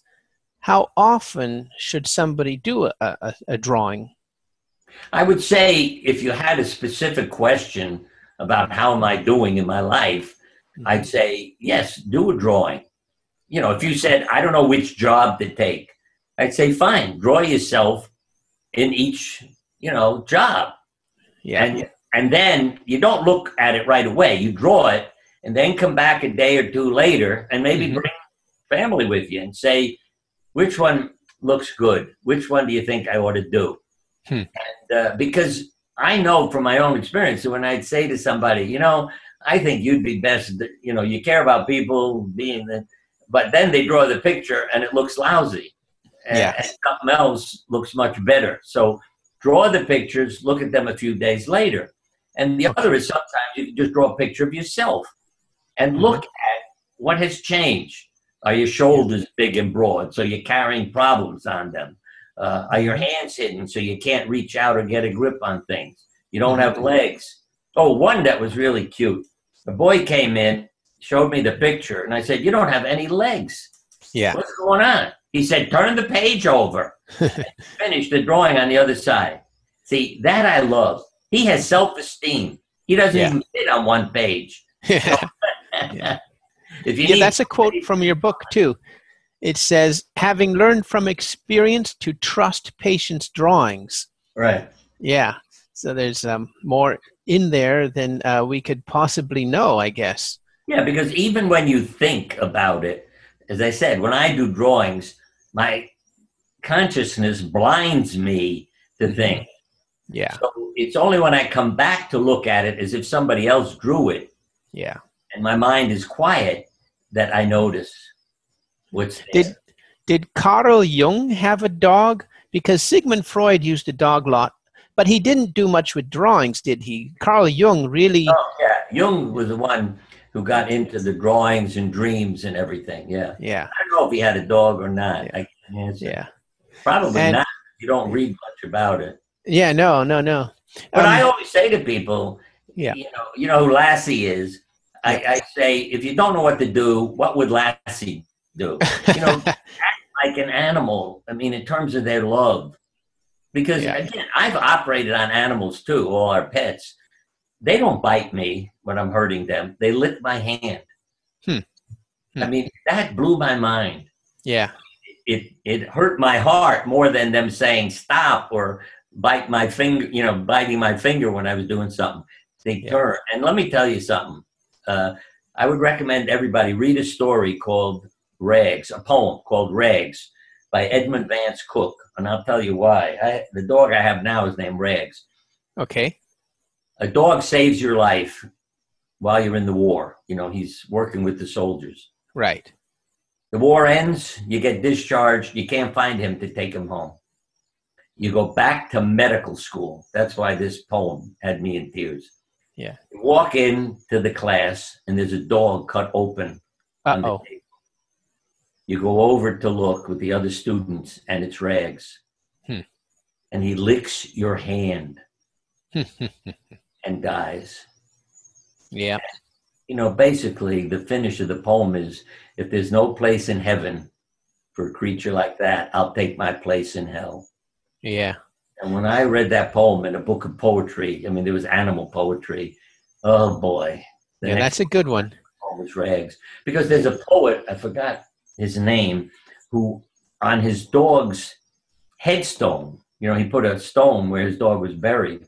Mhm. It, talks about all the wonderful uh, aspects of the creature that's buried there, you know, Mhm. the love. Yeah. and the- And at the end, it says that it's a dog because a person would never, you know, fulfill that description. Yeah. So for everybody to know that's his dog that's buried there. yeah. Is that your favorite? No, that's your favorite poem, huh? What What's your favorite book? My favorite book. I, I well, the one I love is a novel by by William Saroyan called The Human Comedy. Mhm. It is all about life. I love the title. It takes place during World War II, so it's very much like what's going on in the world today. Yeah. and it it deals with death and life and love. Um, yeah, I mean, one of the quotes that I love from it was, "The best part of a good man stays forever, for love is immortal and makes all things immortal, while hate dies every minute." That's a good one. Oh, Yeah. it's it, it just is so real about people, um, and as I say, and love. Because imagine having a job delivering death telegrams Hmm. from World Yes. War II. Yeah. Not nice. All of this is, is blended together. Um, and another book that ends interestingly that I always mention is The Bridge of San Luis Rey by Thornton Okay. Wilder. Do you know that book? Uh, no, it sounds It's a familiar. novel, but in it, a bridge breaks Okay. and people die. You ever stop and ask yourself, why did God do that to them? Why did it break when they were on it? They, hmm. Maybe the Pope would say, oh, they must have been sinners. But what you learn in the book is no, it's not about that. You know, it's not proving that they did something wrong and that's why God did it. And it also ends with this wonderful quote And we ourselves shall be loved for a while and forgotten, but the love will have been enough. All those impulses of love return to the love that made them. Even memory is not necessary for love. There's a land of the living and a land of the dead, and the bridge is love, the only survival, the only meaning. Hmm. And that's the last paragraph in the book. Wow. And I've learned that too. You want to yeah. live forever, love somebody. Hmm. That is profound, Dr. Bernie. We've been talking for an hour and 40 minutes. Yes, I never stop. That's great. Um, see, the only thing truer than the truth is a story. Yeah. And, well, let me finish with this, if we sure. finishing now, that I didn't tell you. In a meditation, I met a man named George, my inner guide. He was very spiritually dressed. Uh, I was rather disappointed it wasn't Moses or Abraham or Jesus. you know, George, okay. And then I'm out speaking one night and I noticed that you're not paying any attention to your outline that you made to talk from. Yeah. I said, yeah, but what the hell? It's I'm doing well, so I'll just keep talking. Mm-hmm. A woman came up afterwards, said that was better than usual. I've heard you before. And the next person came up and said, there was a man standing in front of you for the entire lecture, so I drew his picture for you. it was George. Uh-huh. the talk. I'm the mechanism he uses to speak. I always say it's like your television set is demonstrating a program, it's not creating it. Hmm. A couple of years after that, and I realized that that was true. I stopped preparing. I mean, if you know what I mean, I just show yeah. up and yeah. then I speak for George. I spoke at a Christian funeral, and Olga Worrall, the healer, if you want to read some interesting things, see if you can find the book, The Gift of Healing by Olga and Ambrose Worrall. Mm-hmm. Um, and I know she's a healer because she healed me of an injury by just putting her hands on me when I didn't believe it. She was lecturing at a medical conference. But wow. she came over to me because she knew the man who died also and said, Bernie, yes, are you Jewish?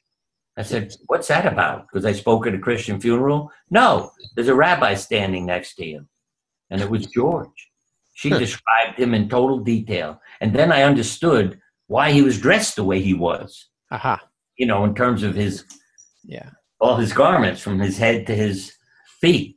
And um, and then, even at Stop and Shop one day, I'm kidding around, and somebody said, Oh, Dr. Siegel. I said, Look, when I'm acting silly, don't call my name out so everybody knows. Give me another name. And she called me George immediately. now, there are no coincidences. See, Elisabeth Kubler Ross had a Swiss accent, and she would always say to me, Bernie, there are no coincidences. That's the thing I've learned whether yeah. it's Freud, Jung, Einstein, we're creating the future. Mm-hmm. And so it's not a coincidence when you go somewhere. And I really listen. You know, yeah. I get in the car and it's like, which way should I drive? Where should I take the dog for a walk? Uh, where should I park? Uh, I mean, I get messages mm-hmm. and it's amazing. And so I follow the instructions. See, there's something maybe the last mystical thing to talk about. When my mother died, I found enormous numbers of pennies, several dozen. Yeah. And the grandchildren started saying, they're pennies from heaven. Mm-hmm. It was like, where did they come up with that? They, I mean, these are little pipsqueaks standing in the yard and saying, oh, they're pennies from heaven. And I would find them on the way back from the mailbox. Yeah. So they weren't there when I went to get the mail. Well, when my wife died, I, you know, I basically said to her, uh, even though she's dead, I mean, we're still talking to each other. Uh, some of the experiences I've had, I said, don't forget the pennies. Well, we were married on the 11th, and I'll just focus on that. Mm-hmm. I have found a dime and a penny four times since she died. Hmm. Where? One is in a bird bath outside her house. A, a voice came and said, Go clean the water in the bird bath. I went over and I dump out the dirty water. There's a dime and a penny sitting in it. Yeah. I, Eleven. I mean, nobody can explain that. And I said to our kids, Did you do this? No, Dad. I Yeah. found it three times in Stop and Shop, you know, the supermarket.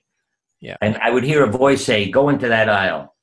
And I'd go into the aisle, and there'd be a dime on the penny on the counter where you check out. Just sitting there. Three times. Yeah. I mean, and, and other pennies that I found. Um, I've also had what I call a kiss at night. Um, and it, it, it, think of yourself blowing out a candle. Yeah. A, a puff and a breeze. And I'm lying in bed, and there's nobody in the room, not even an animal.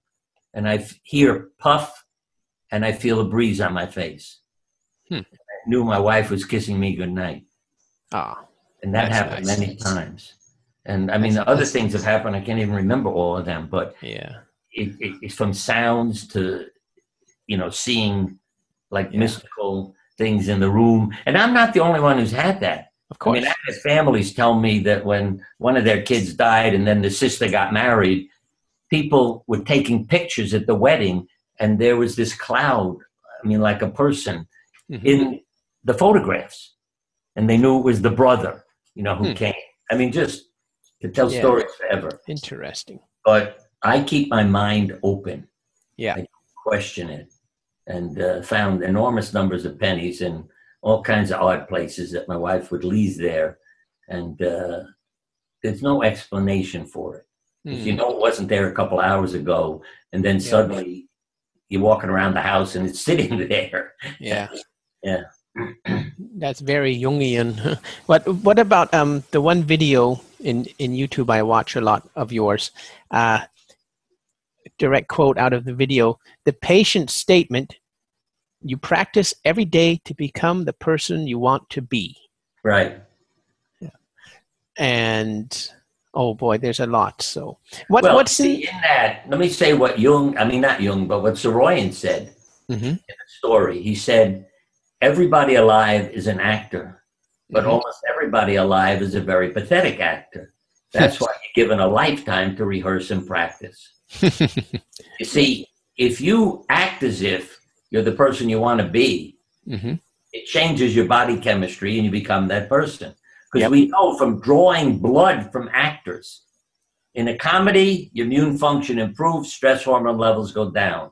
Yep. In a tragedy, immune function goes down, stress hormone levels go up. Mhm. So literally, actors get sick. Yeah. Especially in the wintertime, if they're Yeah. in some tragic play, because it, uh, it takes their, you know, strength and energy Yeah. and immune function away. That's one of the wonderful things about all of your books and your work is how you combine real world experiences with, and I hate to say mystic, but let's say the, the subconscious or whatever. And um, it's a really uh, awesome uh, blend of the two domains, and you do it very well. I think maybe that's why you have so many fans. Well, it's I've I've lived it, and Yes. I think, and so my mind is open. Uh, You know, Yeah. I, I don't deny things. Yeah. Uh, I, I've learned. I've had enough arguments with doctors, and as I said, it's why I became a storyteller. See, when Mhm. you give statistics, Yeah. you hear from the audience. Yeah. That's poorly controlled. That's not a good journal. Yeah. Tell a story. Oh, that's an anecdote. hmm Yeah, that's right. It's an anecdote, but it's true.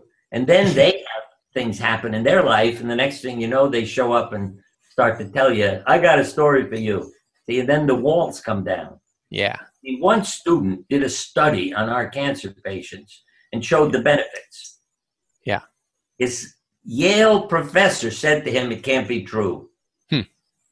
And made him change the numbers so everything Yeah. came out even. See, that's the problem. Yeah. You I've heard of that before.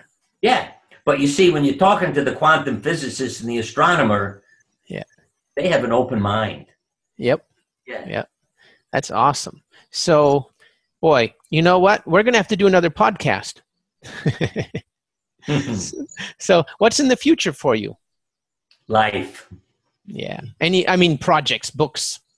Oh yeah, I'm working on a very spiritual one now that Mhm. I sent to uh, the uh, oh the Hay Foundation, um, and um, they, they're putting it together now, uh, and, you know what they're calling the gems because Yeah. uh, you know it's me with all my stories, but they're going to put it together and we'll edit it and publish it. And I also have written a novel that I want to get published Mhm. about past lives. Okay. Uh, one of them is mine, but I, I Mhm. changed the character. Uh, Yeah. So it's called, I think, The Insurance Man. That's me. Mhm. But I have a psychiatrist and a mafia don. That if you're a kid in past life and you lead to someone committing suicide because of what you do, yeah. think about coming back in this life and wanting to help people. Yeah. or you have a family killed Yeah. by another tribe you come Hmm. back this life you want to be the tribe that everybody's afraid of so you Yep. become, you know a mafia member i mean there are reasons we do things um, Yeah. and in the in the book they all learn from their past life experience Mm. because the psychiatrist who didn't basically believe in it has it happen Mhm. him when he goes to a workshop and then he comes back and does it with his patients and uh, you know Yeah. Difference it makes in all their lives So have you started this book? yeah Have you think, thought of self-publishing it? well if um, i- if i can't get like the hay foundation or someone to do it you're damn right i'll self-publish it Yeah. I'll help you self-publish that book, Dr. Bernie. That is my specialty, if you didn't know. Yeah, Um, you see there's life yep. the synchronicity Yep. what you just told me hmm all right Yep. Good stuff. I love it. I love it. Well, you know what? When we're done, Yeah. send me an email mentioning Okay. that. So, Oh, oh, because I, definitely. I'll check with them. I'm doing like a last edit. I mean, I wrote Okay. the novel several years ago, yeah. but I brought it back up to add things to it and check Mm-hmm. with the Hay Foundation and Mhm. see if they're interested. And uh, if if it doesn't work with them, you and I will put it together. Awesome. Yeah, because you have you already have a website and I was looking you have um I think you're you're doing a podcast on another website or something. Oh, I And- all kinds of things. Yeah. Yeah, you're yeah. So you have a following. I mean, you don't need a big publisher anymore. You've got enough people Right. behind you. You can self-publish very easy. Okay, Yeah. but that's another topic. No, but So- I mean, I have, yeah, for me, it's just, you know, having agents and, and even editors I have. As a matter of fact, she's over in Ireland now. Um, Because these are people I've worked with, so it's easy to let them help me do the mechanical things. And if Yeah. you're available, that'll be perfect. Yeah, excellent. All right. So, Dr. Bernie, I mean, I, I want to reserve uh, uh, another podcast date with you someday. It's so fascinating talking with you. All But- right. Let's try to wrap it up with your number one tip for anybody. a simple statement is when you live in your heart, magic happens. When you live in your heart, magic happens. Yes. In other words, don't make up your mind. Ask your heart, how does it feel to do Mhm. this? Yeah. See, I grew up with three messages. Let me tell you what my parents did. If they, and Yeah. your parents, you come home from school when I was a kid. Ma, I got a horrible day today. It really drove me nuts. So I don't know what to do tomorrow. Do what makes you happy. She never told me what to do. It was always do what makes you happy. hmm I wasn't happy when she would say that, but I learned from her to pay attention to your feelings. The second was, Ma, everything went wrong today. God is redirecting you. Something good will come of this. Hmm. Ma, you don't understand. But she was right. It's amazing to me what often happened. It, I call it spiritual flat tire. You get a flat tire on the way to the airport, you miss your plane, and you learn it crashes. Oh, hmm let's take that tire in the living room. And the other was that material things were to make it a better world. I was asked on some by somebody who called me, you know, that you can win a million dollars, just give me some information. Um, and I, I love entering lotteries, so I did. And then they said, What would you do if you won the lottery? I'd make the world a better place for a lot of people. hmm And the guy was stunned. He said, I've never heard anybody say that. Hmm. That's yeah. so yeah. material things make the world better. Problems are God's redirections. And how do you make decisions? Do what makes you happy. And that's not being selfish. You know what I mean? Yeah, it's yeah. What feels right for you? What job awesome. should I take? Where should I live? Who should I marry? Yeah. Stop thinking. Yeah. And don't let others impose it on you. Yeah.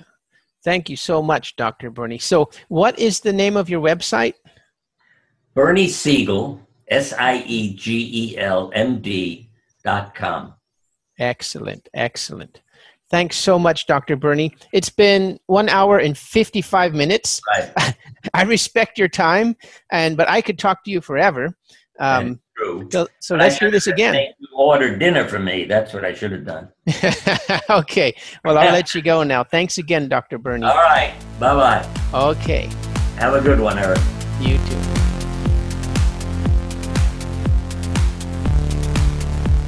That's it, folks. I hope you liked that podcast. Remember to go to befreud.com. That's Freud like in Sigmund Freud. B-E-F-R-E-U-D dot com to get your free downloads and excerpts of the upcoming new edition of Be Freud, the Drawing Personality Test book.